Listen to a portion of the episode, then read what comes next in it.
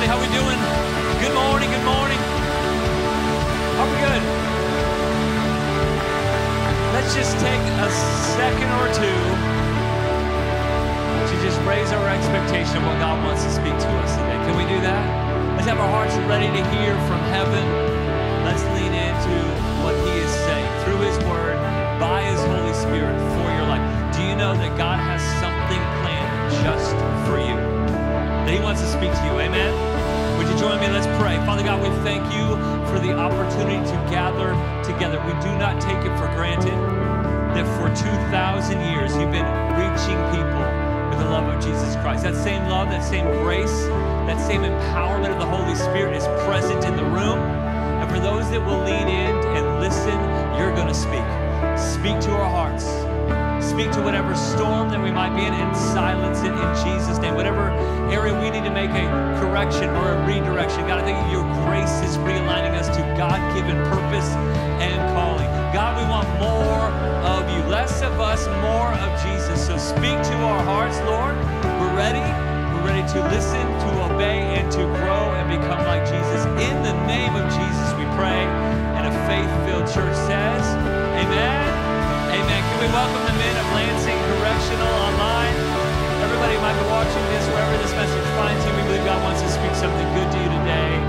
Awesome. Good to see you at church. Grab your seats. We're going to jump right in. It is Kingdom Crew Launch Sunday. How many have been in a group in our church? Come on, raise your hand. You were in a group. How many have never been in a group in our church? Come on, it's okay. Tell the truth.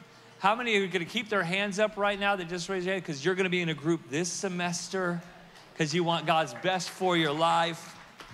I want to speak a little bit about the power of community, the power of getting in the right group with the right people. The right voices in your life will impact the choices of your life, and the choices that you make daily will determine the direction of your destiny and your purpose. Choices matter so much. This is why God's word is filled with truth about how to choose wisely, how to choose in a way that honors God, how to live a life that is built by Him. But the truth is, is this kingdom calling and the purpose of heaven for your life, you cannot accomplish the fullness of your in Christ potential in isolation. It requires team. It requires family. It requires a community of faith. And although we have a vibrant community of faith on Sunday mornings here at Kingdom City, amen? Amen. This is a place filled with life. There's actually a breakout from this gathering that the Bible shows us clearly in the book of Acts. The theology for our small gatherings is found in Acts chapter two, where they gathered large together like we're doing right now, where they worship and they, they heard the word and they obeyed the word. But the Bible also says they went from that place and they went to house. They went to homes. They went to gatherings. They went to like the coffee shops of the day, and they broke bread and they encouraged one another. And they were people of prayer. They were people of generosity. And those kind of people, the Bible says, God did miracles through their life. And God added to the church the number of people being day, saved every single day. Day. See, the community that we keep can either keep us small or keep us walking on the path that God has destined and purposed for us. As we've been preaching through the Bible this year, we find ourselves today and tomorrow. It's our last days in the book of Proverbs. And the book of Proverbs has so much to say about the relational aspects of our life. What kind of people should not only we be, but what kind of people should we be around? And let me just say this, if you are around the wrong people, you are limiting the potential of the purpose of God in your life. Every one of us can have a few relationships that maybe they're in a, a difficult place or they're on a struggle, they're, they're in, a, they're in a, a difficult situation. There's nothing wrong with that. We should be there to help people, encourage people, love people, and serve people. But when it comes to making godly choices, you need a godly group. You are the C E O of your life. Ultimately, Jesus is king over everything, but you are the chief of making decisions. And you don't want to be in the boardroom all by yourself. God wants to put you in a circle of people of wisdom, people going in the same direction, people making God-honoring choices, people that love you enough to tell you the truth, even when you don't want to hear it. It's what you need to hear. You need people speaking into your life. You need people to encourage you in times of struggle. And for us at Kingdom City Church, we do that in our, our Kingdom Cruise. I think the Word of God goes out from this place in this moment as we're all sitting in rows, or maybe you're watching online. But I think the Word of God gets worked more into our life when we're circled up with a handful of people, really talking about what is God saying to us? What is God asking of us? What are we maybe even wrestling with? And so as we're in the book of Proverbs, which is this book of wisdom written by King Solomon, King Solomon, it's amazing, he wrote, he wrote uh, two books fully. Almost all of the Proverbs are written by him. He wrote the Song of Solomon. He wrote the book of Ecclesiastes as well. But even some of the Psalms. In fact, the Bible says that he had over three thousand wise sayings that people wrote down. He had a lot to say when it comes to wise decisions and wise direction. But he also, the Bible says he wrote over a thousand songs. We, in Psalms one, Psalms ten, Psalms twenty-five, these are, these are things that Solomon wrote. In other words, he was not only wise in decision-making, he was, he was just filled with all sorts of things to share to the world. In fact, the Bible tells us about Solomon that he was the wisest man who had ever walked the earth. Now we know that now that we have Jesus two thousand years ago, that the wisdom of Solomon pales in the wisdom of Jesus. But think about that statement, the wisest man to ever walk the earth. But if you read in First Kings four and First Kings twelve, you see that he actually takes counsel. He actually has a group of people advising him. Friend, if the wisest man to ever live, who wrote books that have been canonized in Scripture, that has written so much wisdom that we can learn from today, if he needed people to speak into his life, how many know you need people to speak in yours? You need someone to encourage you, direct you, correct you, stand with you in a struggle or a situation. Speak truth. It might even be uncomfortable to hear, but it's going to help you in your calling and purpose. In fact, in his book, Proverbs, Proverbs thirteen, verse twenty, he says, if you want to get wise, get with the right people. If you want to grow in wisdom, if you want to grow in life, walk with the right people. Don't just know them, do life with them. It says, walk with the wise, become wise. For a companion of fools suffers harm. If you think about a harmful situation in your life, maybe a foolish decision that you made, it was probably set up because of the wrong people or no people speaking your life. There's something going on in your life that you didn't tell anybody, or you told people that didn't seem to care. You know, this isn't in the Bible, but there's a story, it's a fable, about the emperor with no clothes. He thinks he's getting the latest and greatest drip. He thinks that they've talked him into, this is the greatest thing, no one else can have what you have. But they actually give him nothing. He's walking around completely exposed. He's walking around with confidence. Like, look at me, I've got everything everyone else would want, but he has nothing at all. Where in your life are you exposed? Because of the voices that you have been listening to or the voices you've pushed away. Where are you walking around like, oh, you've got it all figured out, but the truth is you actually look foolish. And you might not see it in the moment, but you will see it moment by moment in the rest of your life. If you're not with the right people, you will not go the right way.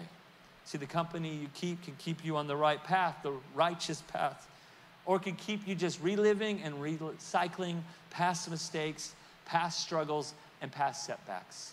If you don't get wisdom and right people in your life, you will have a, another year just like the year before. Proverbs twelve, verse twenty-six says, the righteous choose. Everyone say that word with me. Say choose. They choose their relationships. They choose their friends. They don't just do it based upon proximity.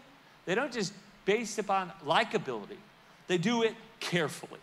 They carefully choose. But the ways of the wicked lead them off course. It leads them astray. If you're around the wrong people, you're going to get the wrong result. But Solomon says you might not come from very much. You might not have made a lot of wise decisions, but if you start walking with the right people today, tomorrow you'll have more wisdom. Maybe you don't know how to parent that well in this season. Maybe you didn't have that kind of voice in your life. Um, and maybe you've messed up a few times, but you start getting around the right people now. In the future, you're going to be walking in wisdom. You're going to be walking in the best. You're going to be walking in understanding that you did not have in seasons before. So today I want to speak for the next few moments on the choices that you make when it comes to your relationship. I've just called it choose your circle. You get to choose who's around you. We are born into families that we did not choose, but we are born again in a family of faith. And in this family of faith and in this spiritual community, we get to choose the kind of people that are in the boardroom of our life, people that get to speak into our life. And if you're the only one that makes all the decisions, if you're the only voice that you ever hold into account or that you listen to, friends, you're in isolation. And the Bible says when you're alone and isolated, you are raging against all wisdom. Literally means if you've chosen to go alone because you could do you all by yourself, that it won't go very well. In fact, you're fighting against the very thing that actually will forge you into the person you're called to become for the God-given future that he has for you. You choose your circle. The truth is, the greatest joy and the greatest pain both come from the same thing: relationships. The things that have hurt the most and the things that help the most both come from the same relational connection. And so this is why maybe we've gone through some heartache and some hardships, or maybe we just feel stuck in life. We might need to choose a different circle or the right voices in that circle. We might need to push out some problematic voices and bring in some voices that are going to speak to our in Christ potential. You choose your circle. Proverbs eighteen verse twenty-four says, the one who has unreliable friends. How many have got an unreliable friend? How many uh, thought they were going to show up to help you move the couch yesterday and they were nowhere to be found? They left you on red. Unreliable friends will soon come to ruin. But there is a kind of friend. There is a kind of voice in your life. There's a kind of community that you can be around. What? That is closer than your kin. It's closer than your brother. I think in the kingdom of God, this is so vital. That when we're born again into this new family, that we get the right to choose, the opportunity to choose the right voices and people headed in the right direction. And when we choose well, we will win. You won't win overnight. But as you start to walk with the wise, you start to wrestle out the things of God in the context of community, you will become more like Christ. This is how God chooses to grow us. Same verse, different translation says, there are friends who destroy. They aren't just unreliable, they actually hurt you. There might be some people that you thought were there to help you, but because they're not choosing God's ways, not going God's direction, they're actually going to bring frustration or even failure into your life. That, might, that means there might be a moment, a, a problem, a crisis, where you're going to need someone to lean on.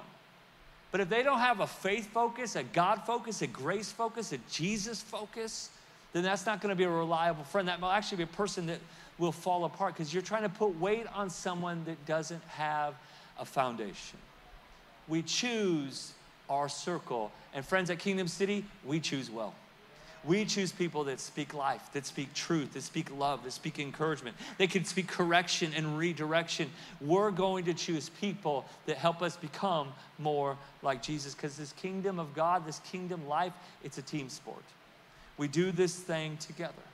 I believe in this church that we don't talk about each other, we talk about Jesus to each other. That we don't think about the hierarchy of who's got it all figured out. No, we're all in this fight together for the future that God has for us individually, collectively, and as a church family. That when we see the world around us in our own city, in our own context, we're not just thinking about self. Like Jesus, we're thinking selflessly about how can we serve and secure more of God for Kansas City, more of God for our neighborhood, more of God for the people around us. We're people at Kingdom City that bear each other's burdens. And we're also people that are willing to risk in the relationship to speak something that might be uncomfortable to hear, but ultimately will produce change that leads them to life.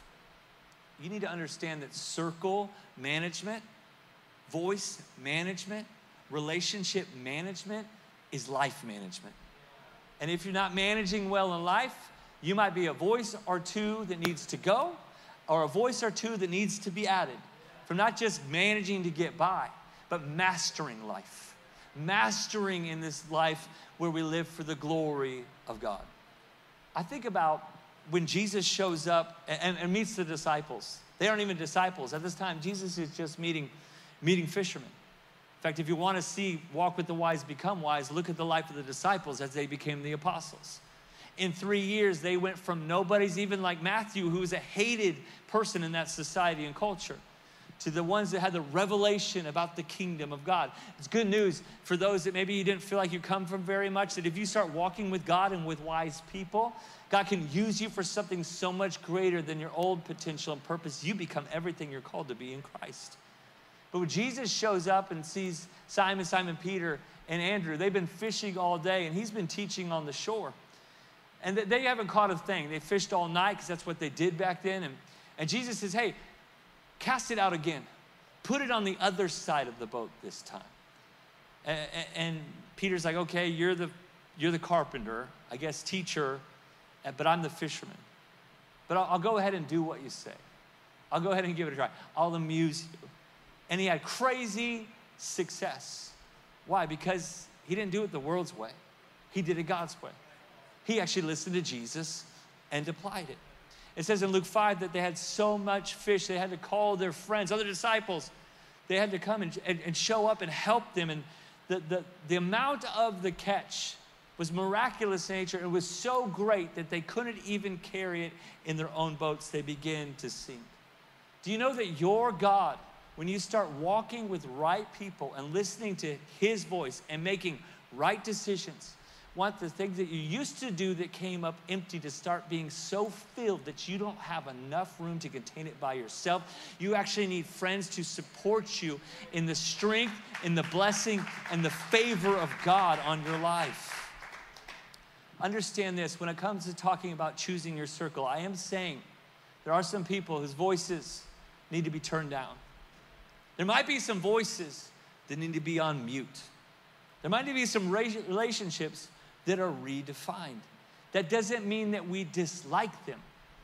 We just want to love God with all that we've got. We just want to make sure that we're going to fulfill our purpose. This is why we choose our circle. So we're going to love all people. We're going to value everyone and everyone because Jesus died for them has equal value, the value of Jesus.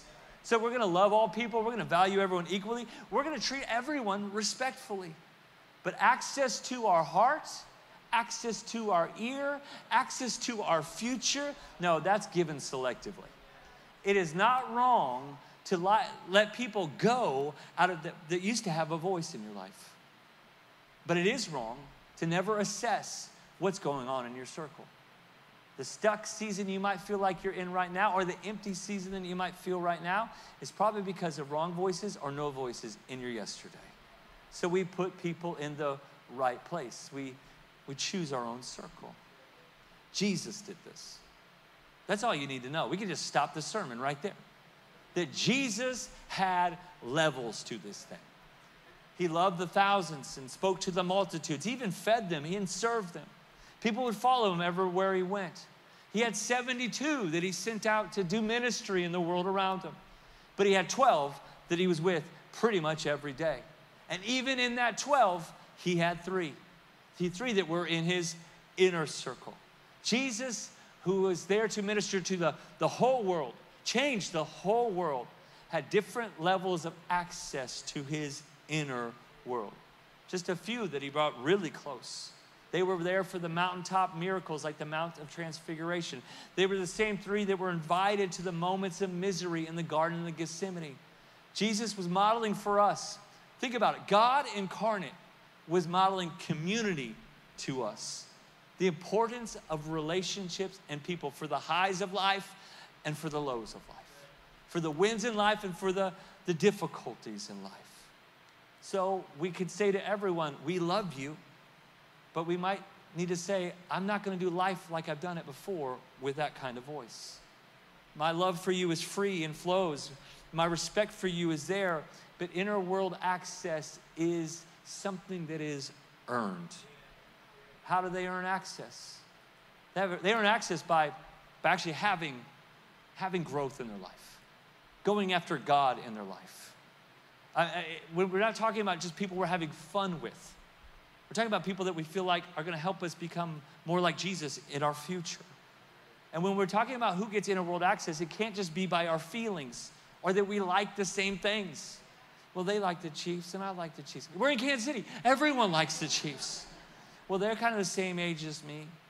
We kind of came to church at the same time. That's great. I love that. but that is not a, a qualifying factor for them being a friend of your future. They need to have fruit in their life. They need to have some things going on uh, in right priority that you would want going on in your life. Not that we would covet what they want, but we should, they should have something, whether it's seen or unseen. Something about the way they carry themselves, something about the way they speak life, something about the way they worship and honor God, something about the way they highlight the word and how they work that into their life that you should desire in your life as well. Because if we're just going by feelings, the Bible says the heart is deceitful above all else. The enemy would love for you to be even around good people, people that are believers, but that maybe aren't there for the unlocking of your purpose and potential. And so in your boardroom of your life, you might need to have some layoffs. And you might need to get in a hiring process of who you're allowing to hear from and who are you going to speak to as well. They earn access over time. Apostle Paul says this in Philippians chapter two. He talks about, like, really his protege, Timothy, and how valuable he is. It's amazing, actually, if you look at all the pastoral epistles that Paul wrote, at the end of them, he's always talking about the people that were there to help him. Over and over again, he talks about the people that were there when he needed it the most. I mean, this is the Apostle Paul. To by him, we have this whole revelation of this new covenant life of what Jesus has done. Justification by faith in Christ. Like, Paul knows that. Paul reveals that. And even Paul says, hey, I've got people that I needed in my world as well. And he talks about Timothy. He says, I have no one else like Timothy who genuinely cares about the church, genuinely cares about other people, genuinely cares about your welfare. He says all the others only care about themselves. But you know how Timothy, what? He, had, he proved himself. He is proven to be a person that cares about what Jesus is doing in the lives of other people. So what do you need to do from time to time? You just need to check the fruit of their life. Do they produce what you would want produced in you? Do they have what you would desire to have more of? I am not talking about stuff. I'm talking about attitudes and behaviors of the heart. You go to the supermarket, and some of you are professional finding out which fruit is ripe. The cantaloupe, I think you give it a flick. I don't fully know. The avocado, to me, that one is a divine mystery. They all feel rock hard, but people are kind of feeling, I know this one's going to be right. What is it about avocados and bananas that literally they're like unripe, unripe, unripe, spoiled? But when you're spending nine ninety-nine for an avocado nowadays, you need to know that thing's gonna work for you. And so what do you do? You hold it, you, you inspect it to make sure it's gonna be usable. It's gonna be beneficial. It's gonna be something that you would actually want. And we do that in every season, because just because they had fruit yesterday doesn't mean that they're gonna have the right kind of heart for the harvest of tomorrow. Just because they were there when you were down on it a few weeks ago or years ago doesn't mean they're going to be the ones that you're called to walk to into your future. And this might be inconvenient to say, but they might have been for you then, but as you've been growing in the things of God, they might not be for your future. And so I know it's a difficult conversation, but what's more difficult to say, and I'm not saying kick them out of your life, I'm saying you might just need to turn down the influence. Turn down the heart access. Because if I'm walking with someone that's no longer walking in wisdom, I don't want my life to fall apart. I've seen it time and again, even in my own life, but I've seen it time and again in the church, where there's people that in one season were headed in the right direction, and for whatever reason, normally the cares and concerns of this world, like Jesus talks about in the parable of the sower, it grows up with the fruit, grows up with the good stuff, and it chokes it out. They start caring way more about what other people think than actually being real and authentic as a believer. They start chasing after things that won't satisfy. Before you know it, why they used to produce back then, they don't produce anymore. Those kind of people should not, should not proceed into your future if they're not producing in their heart the things that you would desire. If you need a real-life testimony of that from the Bible, you can look at the life of David and, and Saul. There was a time when, when it was beneficial, when it was a blessing, when it was a, a, a friend of David's future, because King Saul, he, he needed him. He, they were benefiting each other. In fact, if you know the story, like Saul battles with some demons, some depression, some, some issues. And there's a girl, just a servant in the kingdom, who says, I know a guy. I got a connection for you. I got a harp guy. Which, by the way, when I think of David the warrior defeating Goliath and chopping off his head, I don't think of a guy that can also just rock out on the harp. But it says, I got a guy, and when David played, he was anointed. David played, he played and worshiped God, and the, the enemy had to go when David was there. And Saul's like, this is my guy. I want him to be one of my armor bearers. It's in First Samuel sixteen. He, he's a blessing to me. In fact, he says, I need him in my service. I need him to help serve me. I need him around me. I'm pleased with him. Make him one of my closest guys. That's chapter sixteen. In chapter eighteen, Saul throws a spear at him. Saul tries to kill him. Why? What happened? Chapter seventeen, David defeated Goliath. David starts to get some wins. David starts walking in his purpose and his calling.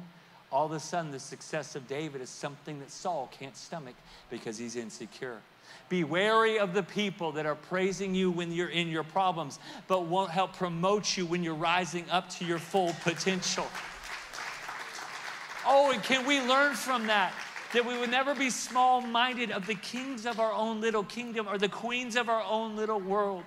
That we can't find other people that might be winning and cheer them on, because in the kingdom of God, everyone can win, because God can do so much more, exceedingly abundantly above, as we're called according to his purpose and as we love him, for everyone. But Saul, like David, when David was just serving him and didn't feel competition to his insecurity. He liked him when David was serving, not when David was successful.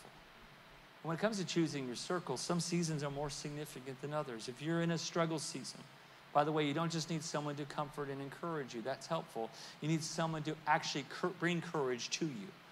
That's really what encourage means. Encourage doesn't mean, hey, keep going, you're going to be all right. It literally means speaking to the potential of who they're going to be. Let me tell you, you do, by the name of Jesus and the power and authority Uh, of Jesus in your life, by the, the work of the Holy Spirit, by obeying the word, you do have what it takes to win in that season. That's what encouragement should look like. A big season, a pivotal season. You don't need a PlayStation friend. You don't need an Instagram friend. You need a get in your business kind of friend. You need someone who's not just there for the fun time, someone there that will tell you the flat out truth, or you'll be in a circle all by yourself, are surrounded by people that don't want you to win. The greater the season of opportunity or opposition, the greater the investigation and the engagement of your circle. Who's in your circle? Who are you choosing? What used to be the qualifying factors in yesterday might not be the qualifying factors for the future that God has for you. Proverbs twelve says it this way, verse twenty-six, the righteous choose their friends, what? Carefully. But the way of the wicked will lead you astray. So there's levels to this thing that you get to choose. And sometimes you got to choose who you're going to lose. It's a difficult decision to make. But what's more difficult? Your life going astray? Your life falling apart? Someone who's not for your wife is not for your life. Someone who doesn't love on your kids, not for your future. Someone who will just uh, encourage you to do things that maybe are kind of half in, half out of what God would say. Someone that likes to live in the gray zone of God's word, not for your future. This thing is light. This thing gives us a path. This thing shows us how to live and how to live right with God. Will we do it perfect? Far from it. But you need people that says, no, this is what we're going to do. This is what we're going to say. This is what we're going to believe. And this is where we're going to go. First Corinthians fifteen says, don't be misled. Bad company corrupts good character. One translation adds every single time. Your one friend from high school is not the exception. If they're not living right, they could still be in your world, but they don't get in your inner, inner world. Bad company corrupts good character, good intention, good plans, God plans. Get disqualified with the wrong people. The Bible says small foxes can destroy the fruit.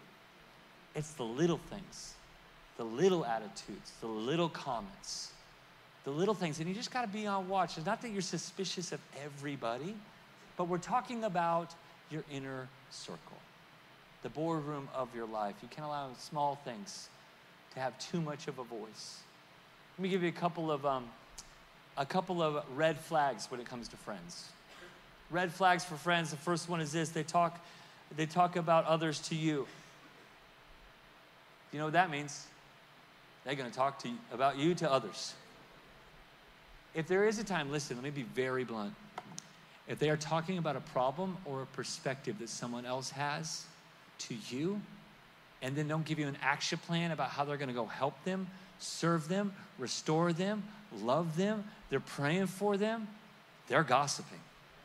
And it is a little thing that might feel good. In fact, Proverbs has a lot to say. It's like a morsel on the ear. Oh, it's tasty. But it's going to give you, truly, it's an appetite of destruction. And for some of you, that's just a warning shot across the bow for your own heart.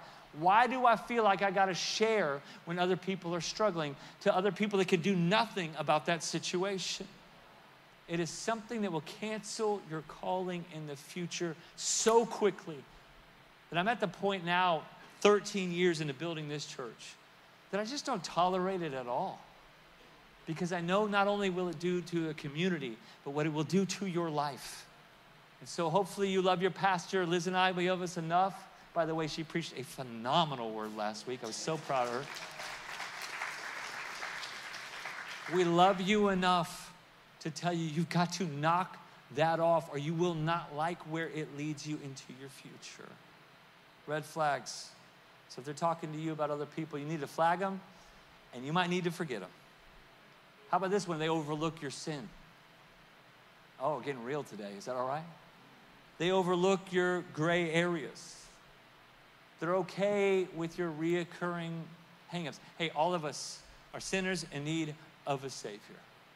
But if there's something that they know that is out of alignment with God's word, God's ways, and they tolerate it, friend, that is not a person that you should have close for very long. You know why? It's because they normally have their own thing going. And they don't want to deal with it either. Oh, you're good, no big deal. Let's just not, you know, let's just try not to do it again. If they're soft on sin, then they will not tell you the hard things that you want to hear. They are not helping you. The only thing they would be helping you doing is to have a hard life in your future. Proverbs twenty-eight says it this way, whoever rebukes a person will end, in the end will gain favor, better than one that has a flattering tongue. I don't need my friends to tell me I look good when I have no clothes on. I need them to cover me. I need them to challenge me. I need them to tell me, Kyle, that's not God's best for you. You need someone that's not there to expose you, they're there to cover you, but they do it in love. Why? Why? But the Bible says you might need a rebuke from time to time. Someone who turns a blind eye to your issues is not a friend, that's a fan. And they will not help you get into your future. You all okay? You're getting all sensitive on me today. Third one is this, if, if they can't be told what to do, they got it all figured out. They got it figured out for their life, your life, everyone else's life. They're not teachable. If they're not teachable, they're not trustable because they're not humble. There's an avenue of grace that is cut off on their life. I promise you this, thirteen years into leading this church, I, I think I actually have learned a lot. And I think I actually know less than I thought I knew back then. It's one thing you know with walking with God for a long season and being around the right people is that you never stop learning and you never stop growing. And there's always an opportunity to gain more understanding of the ways of God and how to work them into your life. If they cannot be told what to do and they're never changing or growing, they have it figured out, you need to flag that person. Proverbs fourteen verse seven says, stay away from a fool. You will not find knowledge on their, on their lips. And if they have a red flag or two, they might need a red card. If you're not familiar with soccer and the disciplinary penalties of soccer, you get a red card, you are off the field. You are out of the match. You do, you do not get to play here. Maybe tomorrow you can come back in, but for this game, for this season, for this struggle, you need to go to the sidelines. Who in your life doesn't need to be in the game with you right now? Who in your life used to be? And now they just, there's too much that is toxic to your potential and the person God has called you to be, that you need to just have the, have the courage. Ultimately, I would love for you in the right spirit after you pray through it to maybe even talk to them about it so that you can actually be the right kind of friend to them as well. So choose your circle because you cannot be passive when it comes to walking in the promised land. Caleb had a Joshua. That when everyone else was saying doubt, negativity, fear, defeat, they said, no, we're going with God. He's able. They got into the promised land with their families and no one else did. I don't know what the promised land looks like for you in this season, but I'm going to tell you, for us as a church, we're going to walk in every promise God's prepared for us. So we're going to be people of faith that make much of our God. And if there's doubt and negativity surrounding us, we're going to make little of that. And if you want to be in the promised land, you need promise keepers in your life. People that are there through not just the wins of life, but also through the struggles. That's why we call them Kingdom Crews. We don't just call it because it's catchy. This is a crew that's built for the kingdom of God working in your life. This is a crew that isn't about their own little world. This is about bringing more of Jesus into the world. This is a crew built on doing something that's bigger than ourselves, which means we need the right people doing, speaking into our life, our life as well. Because we're going to do things the kingdom way so we can experience the blessing and the favor of the kingdom of God. Your inner circle is like a secret sauce to your success. And you need to choose that flavor well. For some of you, you are one friendship away from the future move that God's called you to make. One crew away from trying to get honest and authentic and transparent uh, and, and start maybe discovering some blind spots in your life that will eventually lead you to the best that God has for your life. And again, the more intense the season, the more intentional the decision. Think about some families. You recently married. You, you might need to not, not kick all your single friends out. You just need to find a, a, a husband and a wife that have served God for a while. Have them, their voice should be louder than your single friends. If you, maybe you're new to parenthood, you need someone that's done it before. Maybe you're a mixed family. Man, that's such a, that's such a difficult thing. You need the grace of God. You might need to find another one in the church that's been following Jesus for a decade or two and learn from, from them as well. But you might just be one right decision from changing your life. And listen, this is the sad reality. You might be one decision you're unwilling to make from being frustration or even failure in your life. Because ultimately you become like those you associate with. Everyone tracking with me real quick. What am I looking for? I'm looking for a person that will be a mirror to my mission. They're a mirror to your mission. In other words, they're going to show you where you need to change so that you can become everything you're called to be. Proverbs twenty says, as a mirror reflects a man's face, but what he really is like, who she really is like, is shown by the kind of friends that what? That are around him? No, he chooses. By the friends that you choose show you who you really are.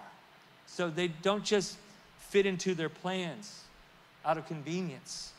They're there to hold you accountable to God's plan and purpose for your life. Here's a big one. They can mess with your mess. They know your mess, and they don't allow you to stay in the mess. They don't want you to stay stuck in that struggle. They can actually mess with you when it comes to the messiness of your life. I love how this reads in the Amplified Bible, Proverbs twenty-seven six. Faithful are the wounds of a friend. What's a wound look like? A one who corrects out of love, corrects out of love and concern. But listen, the kisses, the praise, the platitudes of, the, uh, of an enemy are deceitful. Why? Because it serves a hidden agenda. Just want to keep you the same, trying to keep you small, kind of keep you in the same struggle that they might be in as well. If you have cancer in your body, you don't go consult another doctor, whether it's cancer or not. You go get it cut out. Is anybody that you go around trying to get affirmation for an affliction that you're unwilling to deal with? That is not going to sustain or strengthen your life to deny that there's a problem. We need to go to the place where the wounds are healing, because it's a heart that is for you, not just to hold you in the same place that you've been. Third and finally, you need friends that push you into your potential. I say push because you need some hands-on friends. You need some close proximity friends. Iron can't sharpen iron unless there's conflict in there. Sparks might fly, but it's going to refine you into more. I'll tell you about this platform and this church and our Kingdom Crews. We are going to be pushy people. We're going to push back on nonsense of this world, and we're going to push on into being the kind of people God has designed and destined us to be. We will not settle, not that we'll arrive overnight, but we will not settle by falling asleep by living like the world. We're not going to allow the culture, remember the small things of this world, steal the fruit of our faith. We're going to push each other into our in Christ potential. push you back to the principles of God, push you into the Word of God. Not gonna let you just whine all day. They're gonna help push you down, get on your knees and like seek the face of God. They might push you into getting in a time of fasting and prayer. They might push you into some counseling, maybe even some therapy because you're dealing with some wounds of your yesterday. They're not there to coddle you. They might be there to correct you. And you need those people in life. And by the way, you need to be those kind of people as well. Quit allowing your friends to dabble in things that are detrimental to their destiny. If you love them, love them enough to speak the truth in love. Privately, quietly, prayerfully, with humility. Say, hey, man, I know you think you're looking great, but I can see the real you, and you've got no clue. You're exposed in this area of your life. Oh, to be that kind of friend and to have those kind of friends. Proverbs seventeen seventeen, a friend loves at all times. But a brother, a sister, a kingsman, or her future group, a family group, a singles group, a Bible, a hope group, all of our Kingdom Crews, they're there for adversity. It's not just friends for fun times. These are brothers and sisters born for battles that we're facing. And if you're not in one now, you will be one day. And you're going to be glad that you chose the boardroom of your life to be the kind of people that are building their life on the foundation of truth, that are building their life and headed in the same direction that you desire with your life. A friend loves at all times. It's great. But there's a brother that's born for the battle, and you need to be that kind of brother, and you need that kind of brother in your life. You need that kind of sister in your life as well. Battle-tested believers. I know thirteen years in of building this church, we've got some battle-tested people. Got some people that have been picked off by choosing the wrong kind of circles and the wrong kind of voices. My prayer for you, my prayer for you is that the Holy Spirit would begin to not just investigate your heart and relationships around you, but He would lead you to maybe some difficult conversations or some new revelation of the right kind of people. Again, not just because you have some things in common, but there's a connection for your calling, that you would be that kind of friend as well, born for the difficulties, so that we can experience the destiny and plan of heaven. In Jesus' name, amen. Last thought, and I'll get you out of here. Earlier in Luke chapter five, I talked about the cast your net on the other side. And Peter, who was the expert, Peter, who had been doing it all night and it hadn't worked, starts hearing from Jesus. And he answered when Jesus says, hey, throw it on the other side. I'm sure Peter's thinking, okay, cool, carpenter, rabbi. Like you, you don't fish during the day around here. It's not modern technology like we have today. This is a nighttime thing. But you say, throw it on the other side. He says, Master, we've toiled all night and we took nothing. He's honest. He says, hey, hey, boss. Hey, chief. Don't you love it when they give you a, a boss? Hey, boss. If someone calls you buddy, that's my favorite. Hey, buddy. Like, I don't know you. We're not buddies, but God bless you. Hey, Master, we've been doing this all night, but at your word, okay. If that's what you say, I'll try it. At your word, I'll let down my nets. At your word, I'll do it. You know, that word master in, in the Greek there literally means commander-in-chief. You're the commander-in-chief. He's the king. It's His kingdom, it's His words, it's His ways, and they are the only ways that work. If your life isn't working, it might be because you're the master of your own life. And you need to come back into a realization, even though you've tried in your own ability, maybe it used to work for you, it ain't working anymore. To say, Jesus, if that's the way you want it done, that's the way I'm going to do it. In our relationships, can we not just go the way we used to go? Can we go the way the words told us to go? When we used to participate in little conversations that had no, no beneficial value to building up other people? When we used to be people that threw shade, can we be people that walk in the light? When you used to be critical and cynical about things you have no idea really about, can we actually be people that believe the best? If the master is said, we got to choose well and live right in order to experience what He has for us. Can we decide that what He says goes? Would you stand to your feet? I want to pray for you. Father God, I thank you for this church. I thank you for the men at Lansing. I thank you for anyone watching this. I thank you that you have, you have a way for us to walk with you and with each other that leads to blessing and favor and fulfillment. God, I pray over the community of our church. This is not just a group season. Oh, this is what we do as a church. No, we believe that as we gather large and gather small, both of those working together, we're gonna grow. And I pray over our this season. I pray that negativity, cynicism, elitism, some sort of hierarchy does not exist in the, the life of a believer. That we together as a family of faith, that as we gather in groups, Lord, that we would grow, we would encourage one another, we would challenge one another, we would be sharpened. Lord, I thank you that you begin to unlock new doors of destiny, because they might be one relationship away. And for all of us, that we would choose the boardroom. We would choose the voices. We would choose our circle, so we could experience the significant blessing of godly community, the sign where we'd be holding each other accountable and having a blast while we do it, that the both people would camaraderie and calling would come together in the most beautiful of way, and that we would be united, not for us just getting our friend connections, but we would be united in the faith for the kingdom of God that we're gonna advance together. As we grow and mature in our calling and our potential, we're gonna see what God wants to do, what heaven's plans are for Kansas City and beyond, to be impacted and unleashed in our city through this community in the mighty name of Jesus. We'll keep our heads bowed and eyes closed. Peter toiled all night and he couldn't catch. His nets came up empty, but he has a revelation where Jesus is the commander in chief and he's gonna do what he says. Maybe your marriage has been empty. Maybe your career has been empty. Maybe your inner world has felt empty. Maybe your faith life, there used to be vibrancy, but now it feels empty.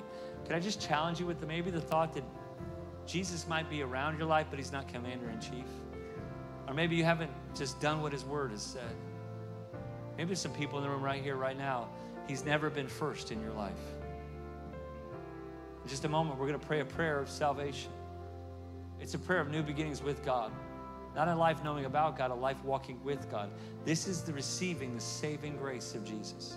And some of you in the room, just like in the first service, just like so many last week, have never said yes to Jesus. Today is your day. This is the moment and decision, listen, that matters for all of eternity. So in other words, this is the biggest decision you'll make in all of eternity. Maybe some of you have said yes before, but you're empty right now because he's not been commander in chief. You've not been walking the right way, doing the right thing. It's time to come back home to him going first. And if he's not first, your life will be empty. But if he is first, Jesus understands how to have a full life. He said, I've come to give you a life in its fullness. Your nets will begin to fill up with the goodness of God. Your marriage, your life, your inner world, we begin to experience the goodness of God again. So if that is you with no one looking around, we're gonna pray the prayers, one big family. The only thing I ask of you is you take an honest assessment of your heart. Is he commander in chief? Maybe he's never been. Today's a day of new beginnings. Today's a day of a born again life for you. Or maybe you say, I've said yes to Jesus, but I've gone my own way. Today's the day I get it back in right order, where he's the commander, he's the chief, and what he says goes. If that's you with no one looking around, the only reason I ask this is just a moment of surrender.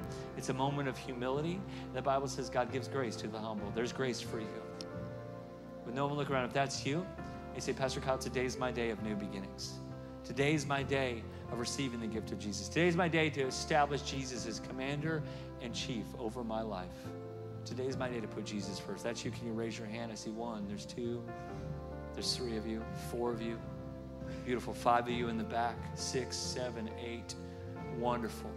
Wonderful. Maybe that's you online. Can we pray together? Put your hands down. Let's lift up this prayer together. Say this from your heart, all together. Come on, church is the best part. Say this with me. Say, thank you, God, for your love for me. It was so great that you couldn't live without me. So you sent your one and only son. You sent Jesus to die in my place. On that cross, my sins are canceled. On that cross, my shame is dead. Jesus, you're alive. I put my faith in you. You're commander in chief. You're the king of my life. From this day on, I'm walking after you. Thank you for your grace. Fill me with your Holy Spirit. In Jesus' name, amen.